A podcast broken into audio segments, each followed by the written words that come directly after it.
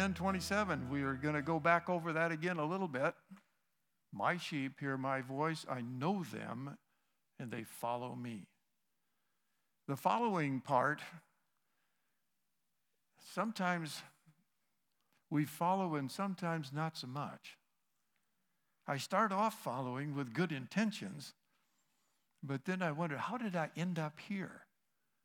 Well, you know, we talk about our little pendulum deal, how the pendulum swings over to the flesh. Man, I can go from pilot to full burn in a heartbeat. All you got to do is look at the news or somebody bring up some silly thing and off we go. But Jesus Christ is the same yesterday, today, and forever. We talked about this last week. Today, if you hear his voice, do not harden your hearts as they did in the provocation when they tempted me in the wilderness. We have a today God. And even in the middle of all the craziness that's going on in our world, the, the swirl we talk about from time to time, he remains the same. Even when we're faithless, he remains faithful, for he cannot deny himself. And one of my favorite scriptures is in 1 Thessalonians 5:24 and he amplified and it says faithful is he who is calling you to himself and utterly trustworthy. Here's the phrase and he also will do it that is fulfill his call to you by hallowing and keeping you. We're made holy by the power of the blood of Jesus. I mean we have communion all the time.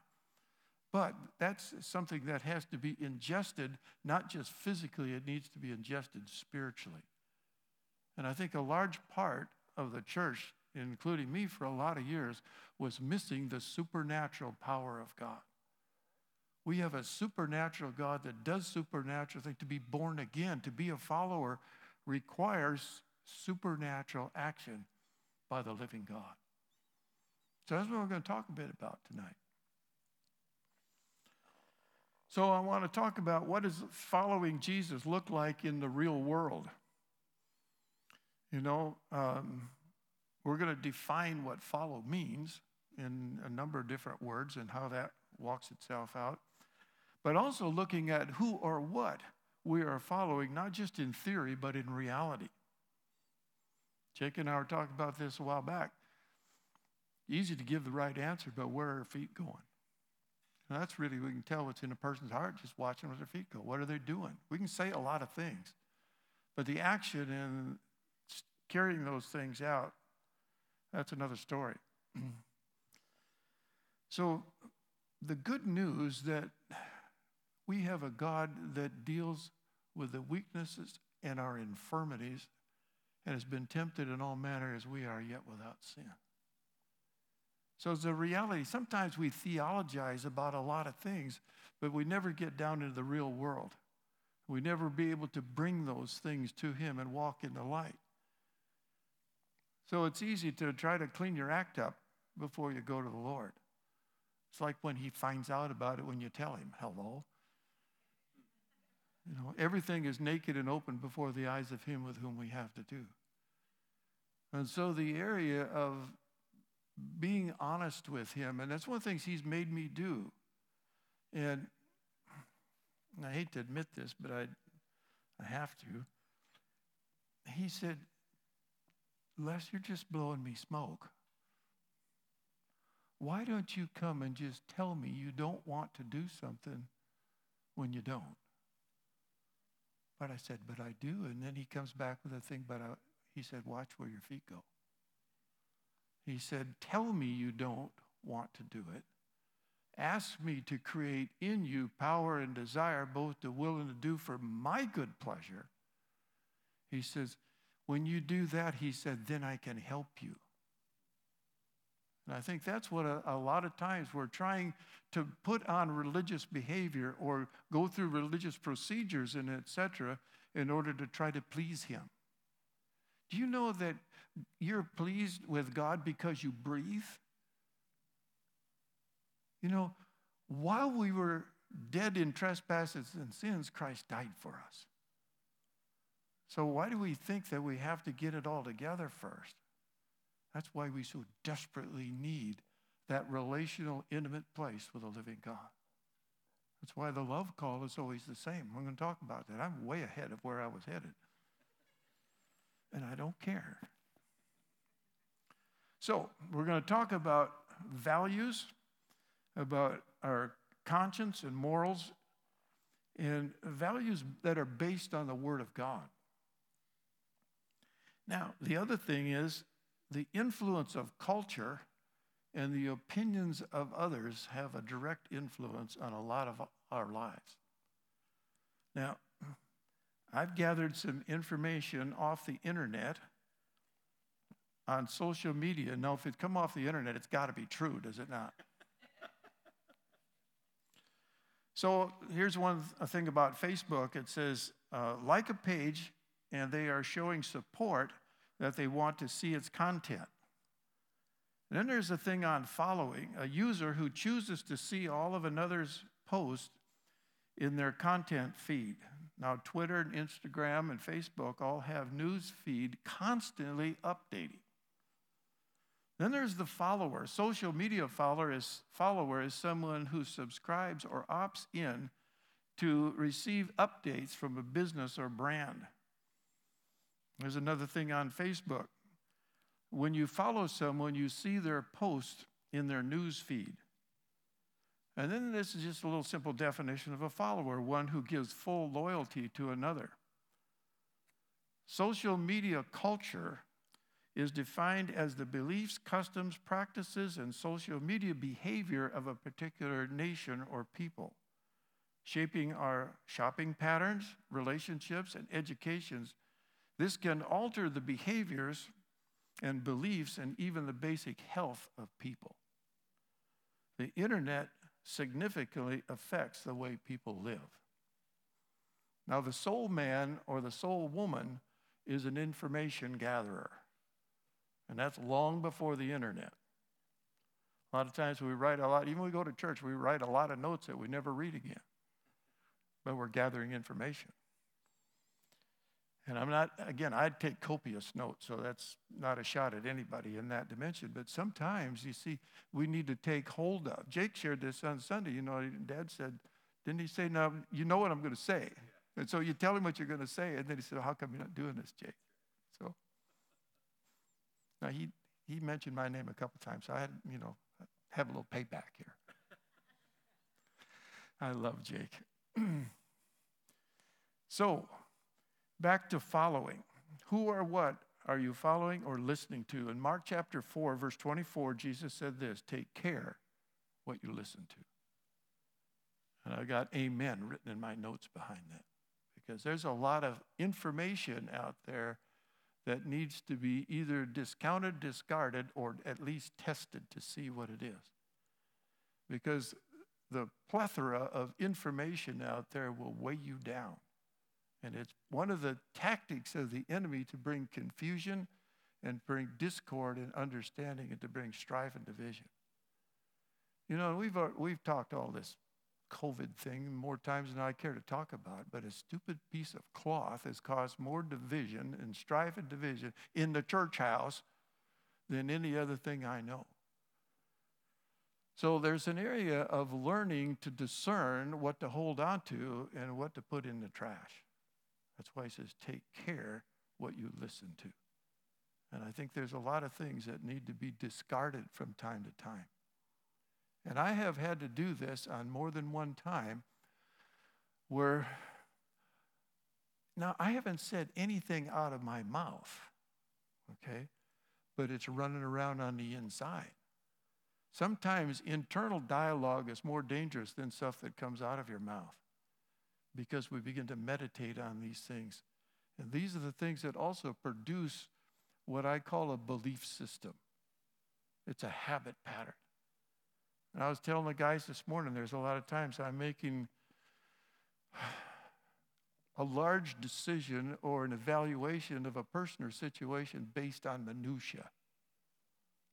You just see somebody driving down the street or what they're driving or whatever. It's amazing how the enemy supplies opportunity, what I call inserted thought pattern, to pull you off the mark and bring an accusation or a judgment or a criticism or whatever else. And it comes so easily because we've been trained in it a whole lot more than taking care of what we listen to. And so I think this is part of the area of following me. Because remember, you know, everything's naked and open before the eyes of Him with whom we have to do. And one of my mentors, when he said when his mother was checking to see whether he was actually telling it all accurately, she would say, In front of Jesus? Got his attention big time. I mean, it was probably 50 years later, he's still telling that story, see, because it impacted him so. And, you know, there's so many times where I get off the trail, so to speak, and the Lord says to me, Why don't you pray for that person rather than being critical? Why don't you intercede for them right now? Because you know, lost people do what lost people do, they act lost. They really do. And sometimes their lostness gets on us. And sometimes we just need to intercede for them. You know, it's National Day of Prayer tomorrow. And there'll be prayer at the uh, courthouse in Coupeville, and there's going to be prayer at the Nazarene Church in the parking lot. So it doesn't matter where you go. We spent quite a bit of time in early men's prayer this morning, just praying for nation and etc. And this has nothing to do with what I'm preaching right now, but this is advertising, I guess. Uh, Daniel 9, verse 20, it says, As I was confessing my sins in the sins of my people.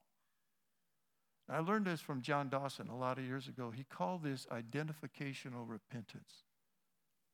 You know, it's a lot of the time, you know, it's those ugly people and their sins or these politicians or whatever. Hey, they're part of us.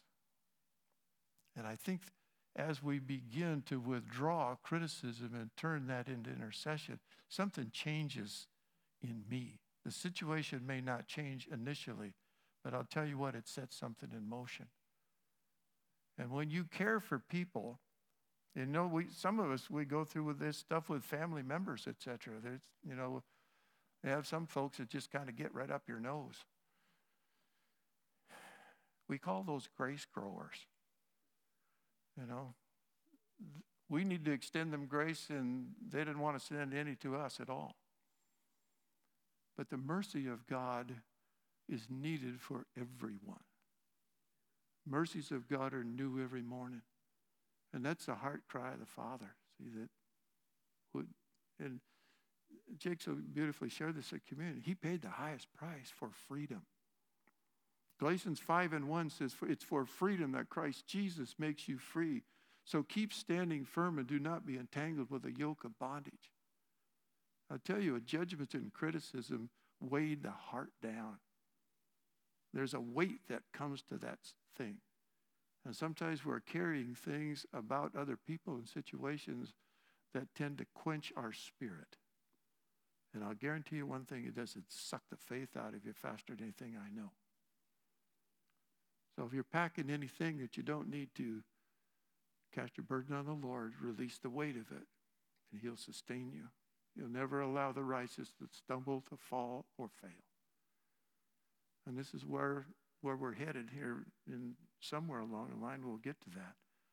But intercession is, is just an amazing event.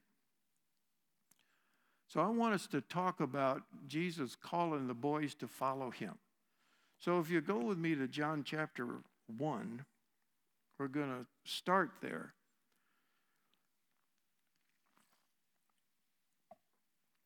if you read the, the gospel accounts uh, in, in all, the, all four gospels, it's hard to track the order. How did this happen? And, and et cetera, because he, each writer gives a little bit different version of it. But one of the things that I discovered as I studied through this, I believe there's a process that Jesus did with the boys, and I believe there's a process that he does with us as well. I'll talk a little bit more about that, but I want to read this. I'm going to start in verse 35 of John 35, and we, we find John the Baptist speaking here to some of his disciples. Um, again, the next day, John was standing with two of his disciples, and he looked upon Jesus. The, the language there, he looked intently at him as he walked and said, Behold, the Lamb of God. And the two disciples heard him speak, and here's the phrase, and they followed Jesus. And then Jesus turned and beheld them following and said to them, What do you see? Can you imagine that? You know, What do you guys want? Seekers are hunting something. Now, this is thing, and Jake pointed this out. He says they answered with a question. And he, they said, Rabbi, which translated teacher, where are you staying? Now, they didn't any more want that than anything. They wanted to have interaction with him. But they asked a question. Now, watch Jesus with this thing. And he said to them, Come and you will see. See, there's always the invitation into relationship. It's the closeness, is bringing us close up to be able to get a hold of. And I'm going to point out a couple more of these things. But these guys were seekers. They heard John and they were seeking. And they came therefore and saw where he was staying, and they stayed with him that day, for it was about the tenth hour. And one of the two heard John, that who heard John speak and followed him was Andrew, Simon Peter's brother. Now, I can't prove this, but I think the other one was John. And I'll show you that here in a little bit. He first, he found first his own brother Simon and said to him, We have found the Messiah which translated means Christ. And he brought him to Jesus, and Jesus looked at him and said, Why, you're Simon, the son of John. You will be called Cephas, which translated means Peter. And the next day he purposed to go forth into Galilee, and he found Philip, and he said to him, Follow me. Now, Philip was from Bethsaida, the city of Andrew and Peter. And Philip found Nathanael and said to him, we have found him of whom Moses in the law and also the prophets wrote, Jesus of Nazareth, the son of Joseph. And Nathanael said to him, Can any good thing come out of Nazareth? Philip said to him, Come and see.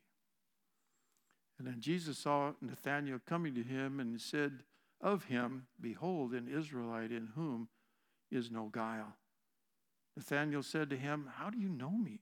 Jesus answered and said to him, before Philip called you, when you were under the fig tree, I saw you. Nathanael answered and said, Rabbi, you're the Son of God. You are the King of Israel. And Jesus answered and said to him, Because I said to you that I saw you under the fig tree, do you believe? You shall see greater things than these. And he said to him, Truly, truly, I say to you, you shall see the heavens open and the angels of God ascending and descending on the Son of Man. Now, Rick pointed out he may have been reading where Jacob had had the vision and was, was seeing that area. He may have been reading that section while he was under the fig tree. A lot of these things are conjecture, but you know, these are possibilities because that was a word of knowledge.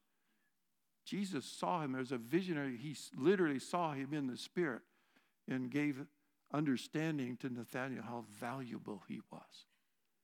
And that's the other thing. See, Andrew saw the value and he wanted Peter to get in on this deal as well. So now go with me to Matthew chapter 4.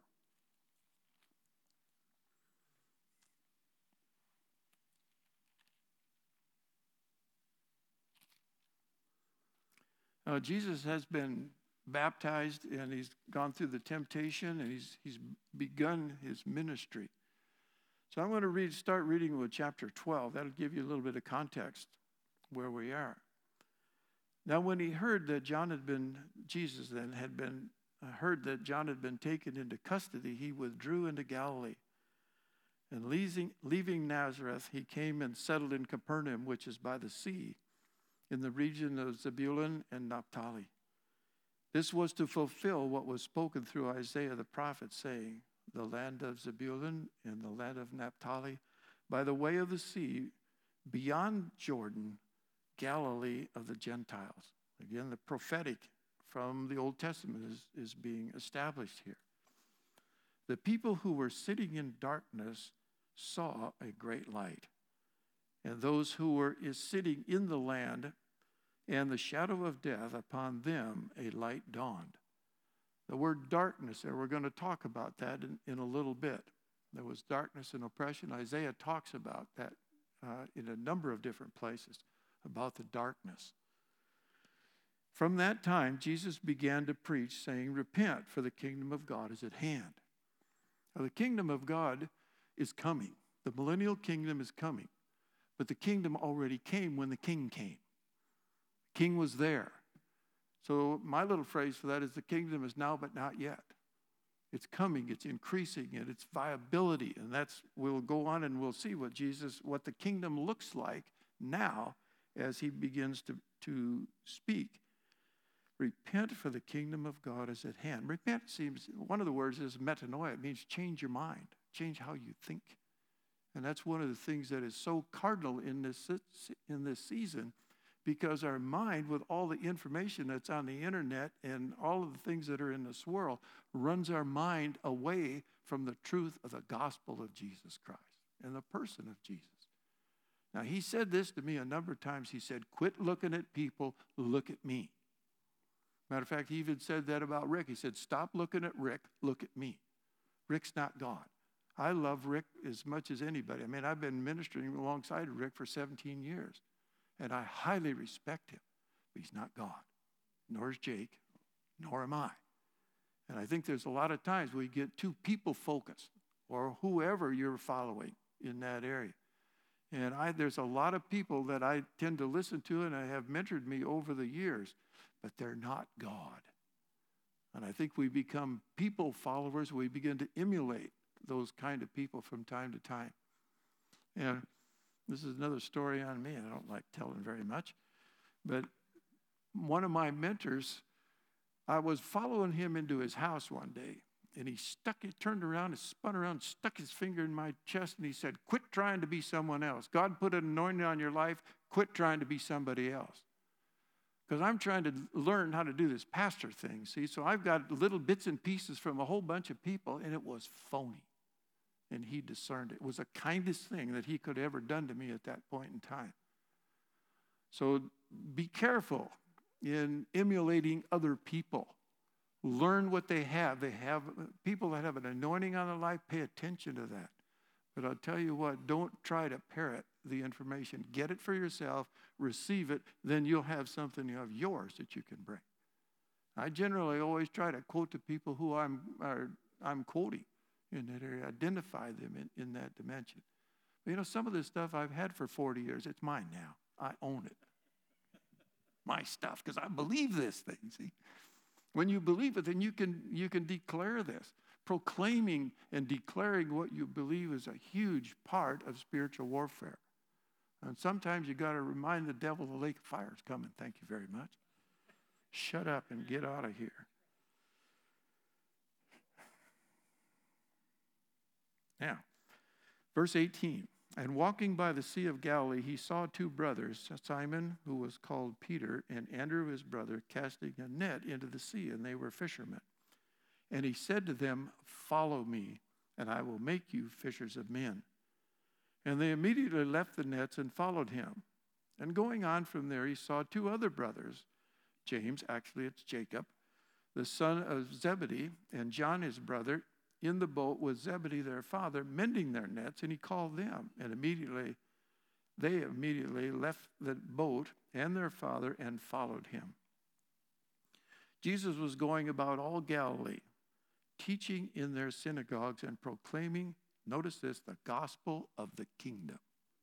This is what it looks like healing every kind of disease and every kind of sickness among the people. And the news about him went out into all Syria and they brought to him all who were ill, taken with various diseases and pains, and demoniacs, and epileptics, and paralytics, and he healed them. And the great multitudes, here's our phrase, followed him from Galilee and Decapolis and Jerusalem and Judea and from beyond Jordan. So I'd like to define a couple of things here in verse 19, this whole thing about follow me. The, the word there in, in the Greek is deute. It reminds me of a Dutch word I used to hear my grandfather say. He would say, to now. Now, to now was, was drawing me to or getting me on and moving. And the other old Dutch word was come here. That means come here, do it quickly. There was an intensity in that language, in, in that dimension. And it means come follow, come here, come now, come after me. Now, Thayer in his lexicon says, letting me be your guide.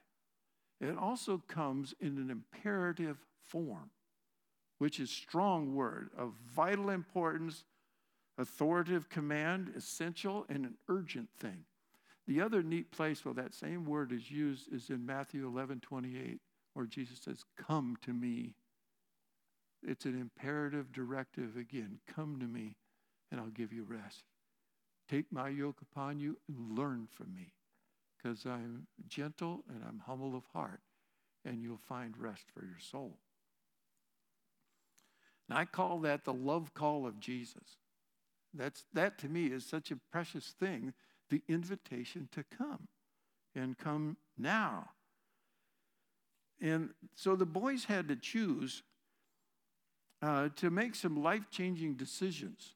They were leaving businesses, family, a wife in Peter's case, to be a follower. And then verse 22, 20 and 22, it says, They left the nets and the boat and their father.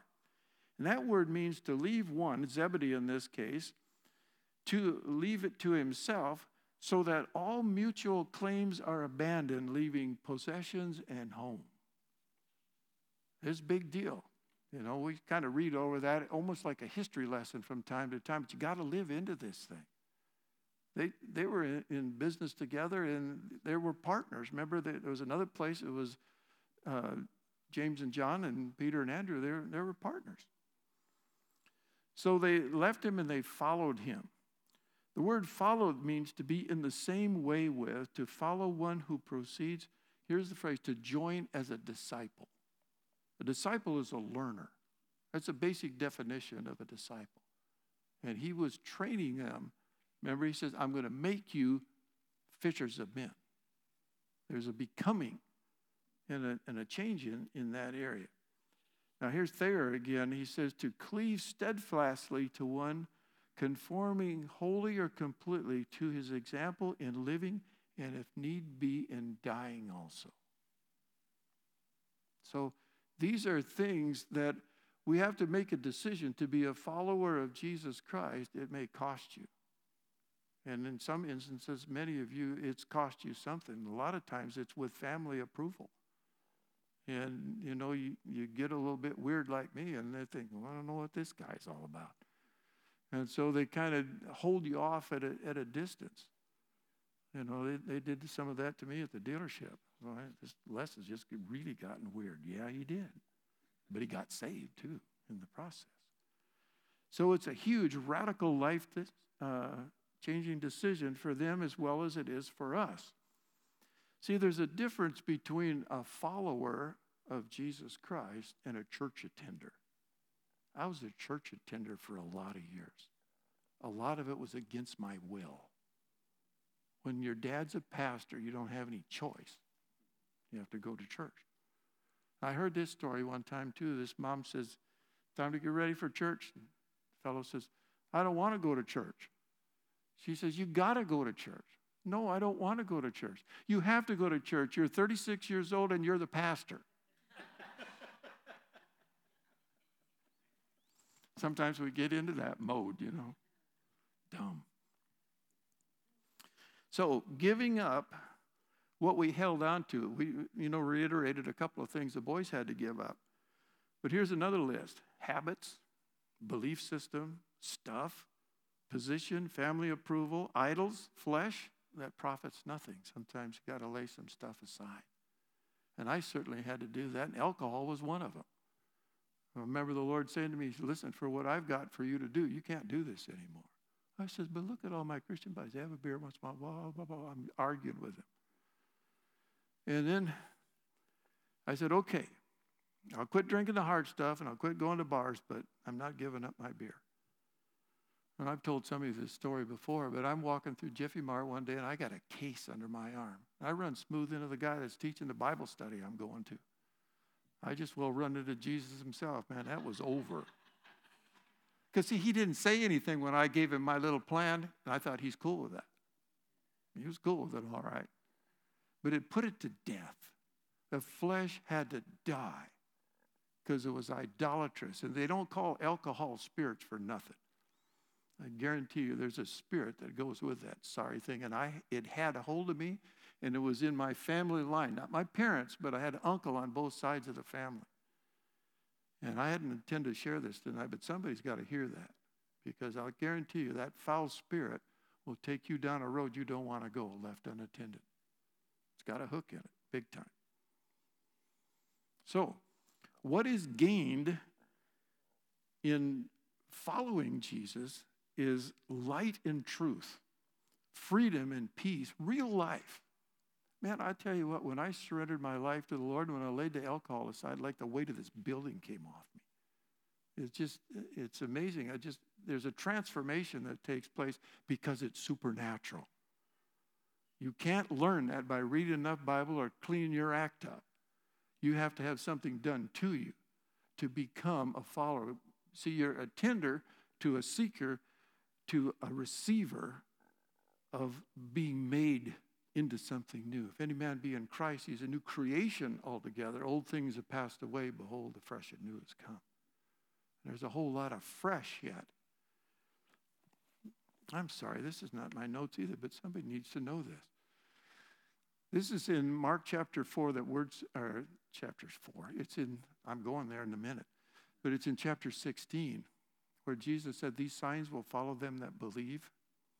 They'll lay the hands on the sick and they recover. Here's the word recover what was lost, what was taken from us, what we gave away, and what we've never had. There's a whole bunch waiting to be received of the never had part that is waiting for us. And the, passion of the Father's heart is for us to be able to receive Him first, the power of the Holy Spirit, and then what He's got laid in store. Mark 16.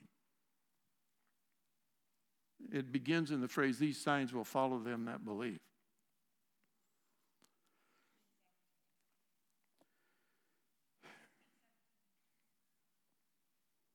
See, this is what church ought to be like. We have a little interaction from time to time. See, get off the mark. Get away. Jake told me that. You know, don't follow your notes so close tonight. I needed that word tonight. This, this is what it gets to be fun. So you begin to discover what's there, what we've missed, just going to church, sitting in straight rows, looking the back of one another's heads. You know, that's not church at all. The interaction and the relationship because we're part of the body, right, Jake? That's what he preached on Sunday. Man, if you hadn't heard Sunday's sermon, you know, please do because I am so onto that area the value of the togetherness, doing it together, being a functional part of the body. Man, one, one part of your physical body is where your whole body knows it. My back has been a little grumpy from time to time. Man, everybody knows it in there. Okay, enough off the track. John chapter 8. We're going to look at the story of Jesus dealing with a woman taken in adultery. So I want us to see a picture of what freedom comes like when we become a follower. So starting with verse 1 of chapter 8. But Jesus went to the Mount of Olives, and early in the morning he came again to the temple, and all the people were coming to him or following him. We could add in there. And he sat down and began to teach. Interruption comes. And the uh, scribes and the Pharisees brought a woman caught in adultery, and having set her in the midst, they said to him, Teacher, this woman has been caught in adultery in the very act. Now, I'm always wondering, where's the man? You know, what's up with this? Now, in the law, Moses commanded us to stone such a woman. What then do you say? And they were saying this, testing him in order that they might have grounds for accusing him. But Jesus stooped down and with his finger wrote on the ground. You know, I, it, you know, the scripture doesn't tell us what was written there. But something was written that we'll see in a moment brought incredible conviction. Now, he wasn't bringing condemnation on the boys that were bringing it there, he was bringing conviction. That's what the Spirit of God does. But when they persisted in asking him, he straightened up and said to them, He who is without sin, and the language there is really the same sin, among you, let him be the first to throw a stone at her. And again, he stooped down and wrote on the ground. And when they heard it, they began to go out one by one, beginning with the older ones. And he was left alone, and the woman where she had been in the midst. And straightening up, Jesus said to her, Woman, where are they? Did no one condemn you? And she said, No one, Lord. And the Lord said, Neither do I condemn you. Go your way, and from now on, sin no more. So he wasn't condoning what she'd done, he just gave her an opportunity. In essence, saved her life because they were fixing to stone her big time. And yet, when they were convicted in their own hearts, that's another issue altogether. Do you suppose that that lady became a follower? I certainly do. Absolutely. And she received freedom and her life back. See, the law came through Moses, but grace and truth comes through Jesus Christ. This is what grace looks like. We don't con- uh, condone sin at all. We're, we're straight up against sin. But boy, we're full of grace and anointing and being able to help people walk out of that sorry thing that's trapped them for whatever reason for however long. It's always the come to me. Come here, bring your stuff. Let's process that. Now, I suggest that following Jesus will prevent adultery or any other sin. You know it's hard to sin when Jesus is present? It really is. Proverbs says, In all your ways, acknowledge him, and he'll direct your path. So if you're fixing to do something dumb, like sin, acknowledge Jesus. It'll shut it down in a heartbeat It acknowledge his presence. Says, My presence shall go with you and I'll give you rest. And so that's the, the element to be able to do that. Now, I want to progress on. Go look at uh, verse 12. Again, therefore, Jesus spoke to them, saying, I am the light of the world. He who follows me shall not walk in darkness, but shall have the light of life. Now, I've kind of just added like a paraphrase of this I am the light of the world. He who follows me will not walk in the darkness, adultery, or any sin, but will have the light of life. They get me. It's that relational place that establishes something of want to in our heart rather than have to. Because that's a lot of the things. Sometimes we get ourselves by the ear and make ourselves do something we really don't want to do. So then he comes and says, Why don't you let me create in you power and desire, both to will and to do for my good pleasure? And then we can have relationship together. So I want to talk a little bit about darkness. Remember the ones in, in Zebulun and Naphtali, that's where the light shone, and that's a prophetic word about Jesus. Darkness is a big deal. I think most all of us recognize, even with this pandemic and all the things that surround us, a lot of darkness a lot of political stuff. There's darkness and oppression. Man, it's everywhere strife and division and all kinds of things that are oppressive. So, back in looking at the story in that, obviously the woman and her accusers had been walking in darkness. I think that's maybe what Jesus was writing on the deck at that point in time. The word walk means to frequent, to stay, can be how one conducts ourselves, our behavior. Now, darkness is an interesting word also. It's ignorance of divine things and its associated wickedness and the resultant misery that comes with it, a want of light. But you know, the root of it is blindness, no vision. Without a vision, the people perish. My people perish for lack of knowledge. And it wasn't the information they lacked, it was willingness to obey what they already had. Hosea is really clear on that. Now in, in Ephesians 6:12 it says we wrestle not with flesh and blood. So our admonition is don't wrestle with people. It's not where the battle's at. But with principalities, powers, rulers of darkness, and wicked spirits in heavenly places. This is spiritual warfare. It's a hierarchy structure that's listed there. But one of the translations says, I think this is amplified, it says, world forces of this present darkness, or the ruler of darkness.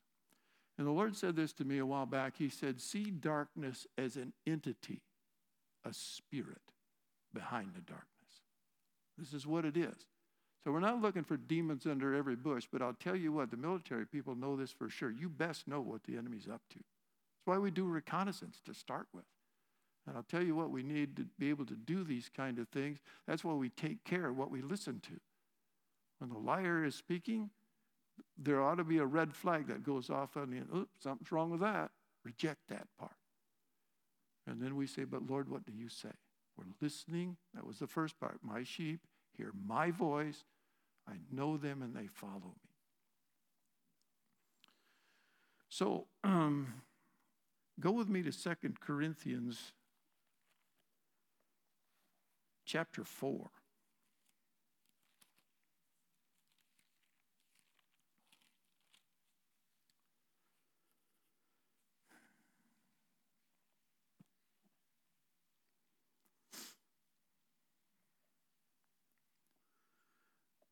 2 Corinthians deals a lot with Paul defending him, the ministry that God has given to him.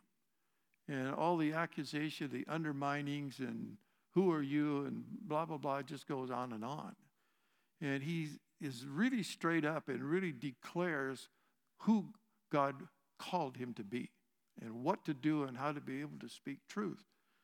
So I'm going to be just beginning with verse 1 here. It says, Therefore, since we have this ministry, as we receive mercy, we do not lose heart.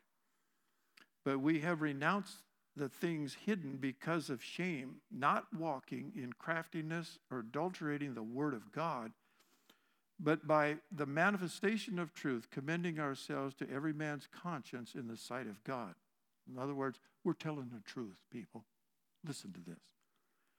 Even if our gospel is veiled, it is veiled to those who are perishing, those that are blind. It goes on to explain this.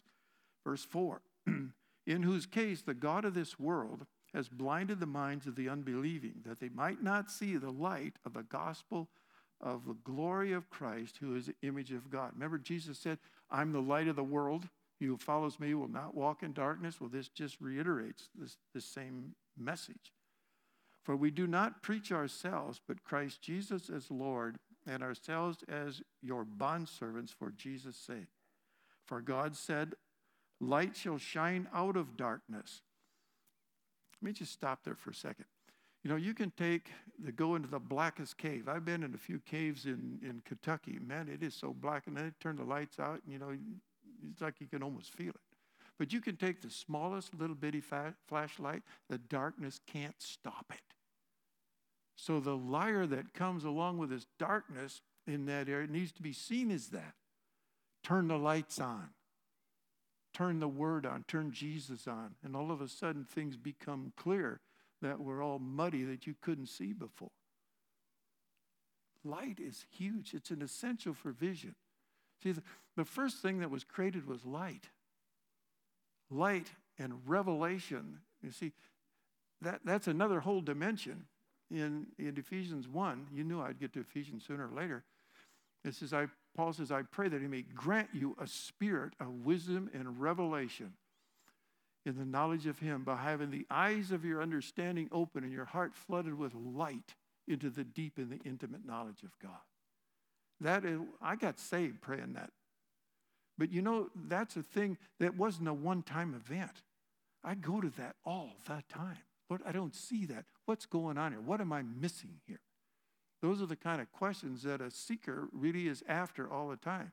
Because otherwise, we're reading through the Bible as a, as a spiritual exercise, and you don't get anything. But when you stop and ask questions, you look at cross references and talk to the Lord about it, and tell what are you trying to communicate? What am I missing here? I cannot tell you how many times I did that just trying to prepare this teaching for tonight because I didn't get it and I still don't. So I'm not standing up here pro- uh, projecting to you that I know how to be a follower. No, I know how I need to, to be a follower. I'm growing in that thing, and it's an increasing dimension of passion for the things of the Lord and how to be able to do it with one another as well. Pardon me? Darkness is an entity. There's a spirit that comes with that. It's a demon spirit that is behind oppression and undermines the credibility, first of all, who God is. That's the number one thing the enemy does. And it undermines the worth and the value of individual people. I can talk to you more about that afterwards, but that's the essence of it. That's one of the things he really saw. And that's why I see it's, it's world forces of this present darkness. This is real stuff in the spirit realm. And a lot of times we don't see that part. I'll give you a little bit more of that here in a moment. Let me finish this up. For we do not preach ourselves, but Christ Jesus as Lord, and ourselves as his bondservants for Jesus' sake. So we read that part. Now, verse 7 But we have this treasure in earthen vessels, that the surpassing greatness of the power may be of God and not of ourselves. That is so incredible that we do this. No matter what we teach or we share with other people, this isn't about me, is about Him. And I need this as much as anybody in the house, I guarantee you. Now, 1 John, you can just listen to this for a second. 1 John 5 19 says, We know that we are of God, and that the whole world lies in the power of the evil one or in the power of darkness. But the good news is, Jesus said this in John 16 33. These things I have spoken unto you, that in me you may have peace. In the world you will have tribulation, but take courage. I have overcome the world. And it is, Paul was on trial before Agrippa and Uncle Festus. Then, no, that's okay. It's just Uncle Festus didn't get it. See, and you know, either he or Felix had said, you know, you almost persuade me to be a Christian, you know, because the anointing was there as a follower of Jesus Christ. And so his, his defense, this is Acts 26, 18. What Jesus said to Paul, he said, to open the eyes, their eyes, so that they may turn from darkness to light and from the dominion of Satan to God that they may receive forgiveness of sins and an inheritance among those who are being sanctified by faith in me. That's Damascus Road stuff. It was just an amazing area. So, remember Rick's teaching on the wasteland and rebellion? You know, Israel didn't do really good you know, in a lot of things. You know, 10 times they tested him, and it just goes on and on. But how to get out of rebellion, as in the wilderness, is the need to be led out of darkness. So Rick laid this out to us that it started with the priestly tribe of Levi. Okay? Levi were intercessors. I'm an intercessor and I love it and intercessors and being with them. But Moses was praying for the people multiple times. Aaron, on the other hand, took the censer and incense and ran among the people to stop the plague that was coming down. For us also to come out of the wasteland of rebellion, and whatever dimension that is, requires intercession. And I already shared a number of times that I'm a product of that. It also requires a desire to be free. This is where I think the human will is involved in this. You know, this stuff doesn't fall on you like ripe apples off off a tree. You got to fight for this thing. You fight to get the enemy out, and then you fight to keep him out. And it's an area that we desperately need each other and help in this. So old habits and belief systems need to die. And I need to come to the light of the knowledge of truth himself. So here's my question. So who or what am I following to get out of the wasteland? who's leading in this thing? Am I leading or is the helper leading? Go to Romans chapter 8.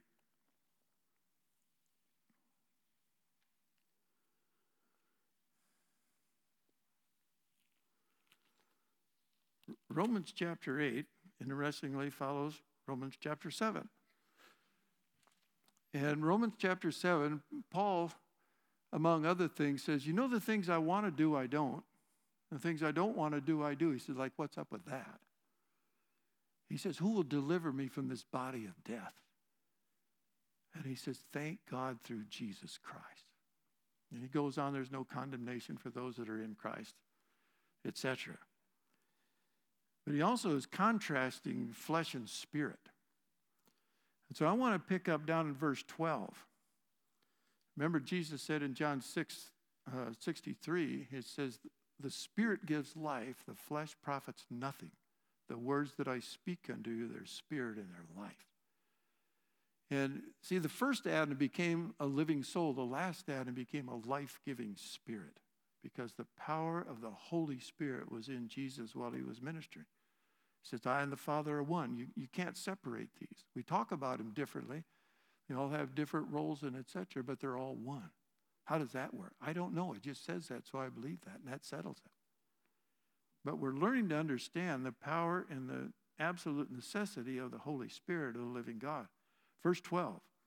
So then, brethren, we are under obligation not to the flesh to live according to the flesh. For if you are living according to the flesh, you must die. But if by the Spirit you're putting to death the deeds of the flesh or the body, you will live. For all who are being led by the Spirit of God, these are the sons of God. And we've talked about this a number of times, but it needs to be reiterated. The flesh never puts flesh to death. You know, we, you know, willpower works for a little bit, but to do anything over an extended time frame, you know, you're going to need some help, and I'm going to need some help.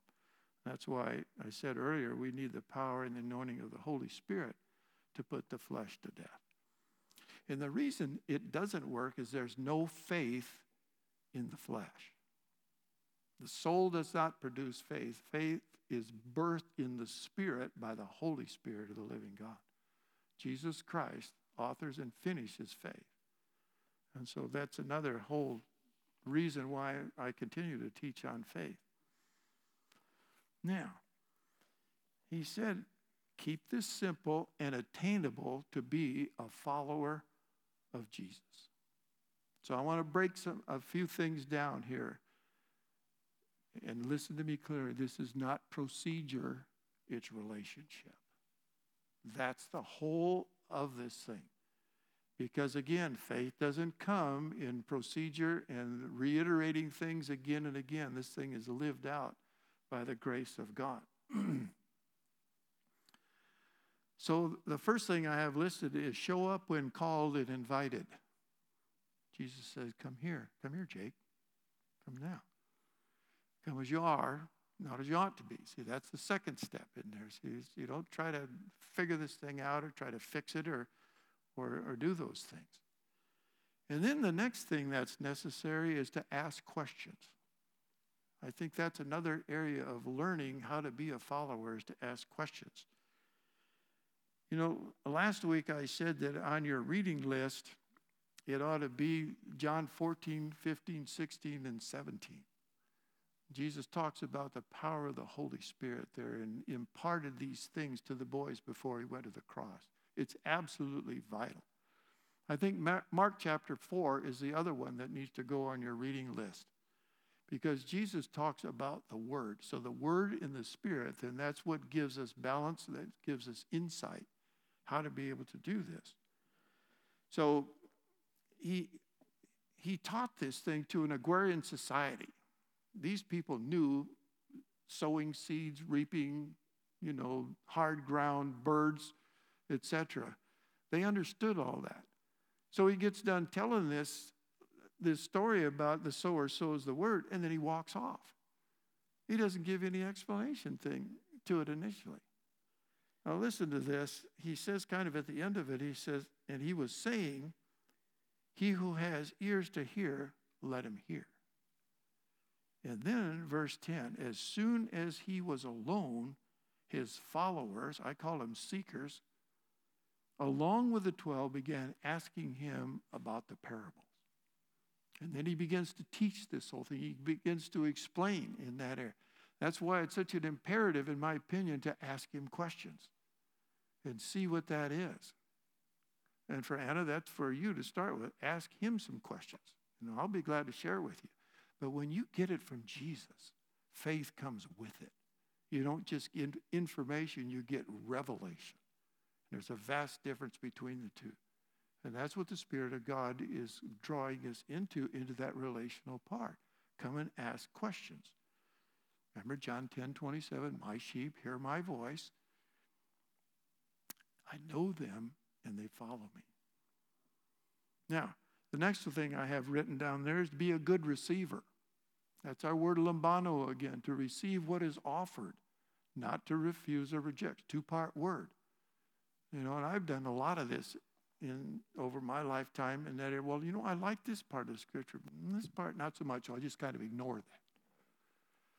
Boy, one of my mentors said to me, Les, you will form your theology on all of Scripture, not on select portions.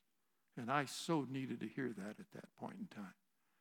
And that's one of the things when you're teaching through the whole gospel. That's why I so appreciate Rick, man. He just, he goes through and he gets the hard stuff. And I've done this from time to time. Jake's never done this, but I jump over some of the tough stuff from time to time. And I said, oh, that's hard. I don't know what that means. Well, that's why we come and ask questions. We have dialogue and we, we work together. And I do this with Don all the time. What do you think that means? you know, we, we pray together and we test these things. That's why the word says, test all things, and then you hold on to that which is good. So this is, this is an important part of being able to do. So, being a good receiver, number one, you got to be born again. See, I was trying to learn out uh, spiritual stuff, and I wasn't saved.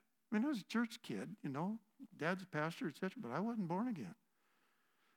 John 1 and 12 says, To as many as received him, him Jesus, to them he gave power to become sons or children of God, even to them that believe on his name.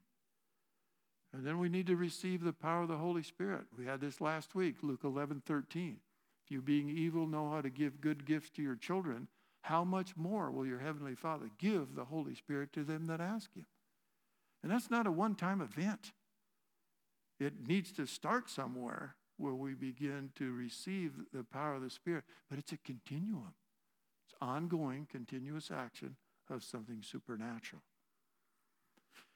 And then, number five is do what Jesus tells you. When you hear him, do it. He hears these words of mine and acts on them, I'll show you what he's like. He's a man that digs deep for a foundation. You got to dig deep in this. Sometimes you got to dig deep in some old rubbish in your life that needs to be cast out. Some stuff just needs to pass away and die. But that's a work of grace. And the Spirit of God will do that for us. And I've heard him say that, unless it's in your heart, let me have that, and I give you my grace. And I said at that time, I says, I think I need the grace first. He says, No.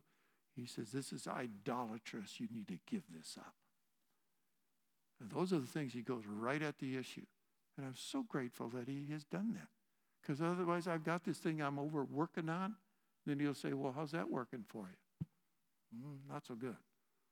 I said, Okay, you done yet? You want to talk about it now?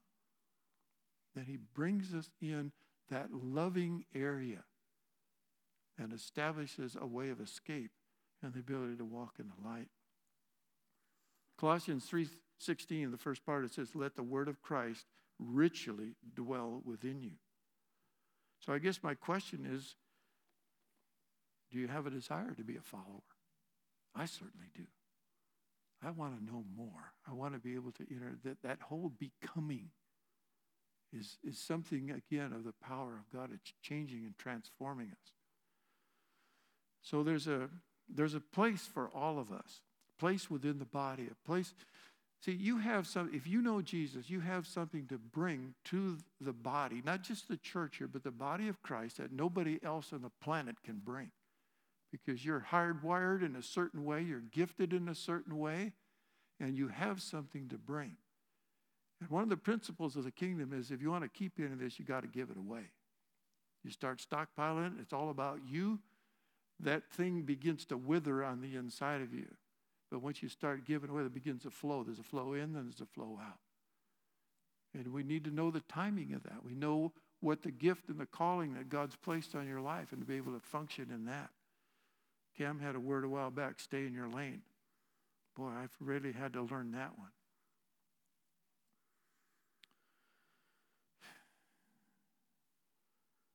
So, part of this area is coming to the light and receiving the light.